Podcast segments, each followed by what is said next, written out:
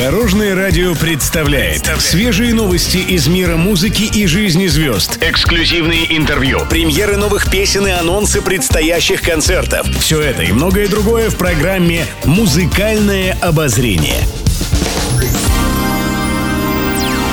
Добрый день. В студии Алена Арсентьева, и это программа «Музыкальное обозрение» на Дорожном радио пишет пресса. Гарик Сукачев в свежем интервью рассказал, в чем секрет долгого брака. По словам музыканта, залогом крепких отношений служит большой совместный опыт.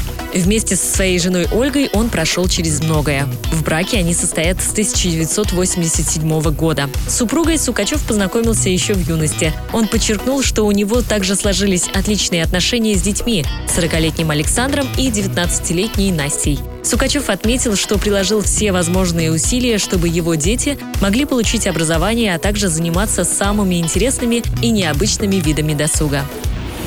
Музыкальное обозрение. Татьяна Буланова в свежем интервью рассказала о своих жизненных ценностях. Певица отметила, что ее взгляды с течением времени не менялись. Подтверждение этому друзья, с которыми исполнительница хита «Ясный мой свет» общается до сих пор и находятся в хороших отношениях. Не выношу неискренности и всего, что с этим связано. Не люблю, когда человек обманом пытается выглядеть лучше, чем он есть на самом деле. Я не люблю, когда мне врут. Пусть горькая, но правда. Вот мой принцип. Мне не нравится выражение «святая ложь». Не бывает святой лжи. Она всегда остается ложью. Поделилась своим мнением Буланова.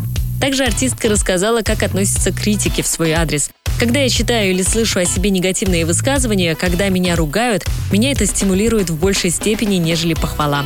Мне это помогает, снимает все мои фобии. Я становлюсь увереннее, раскованнее, отметила певица.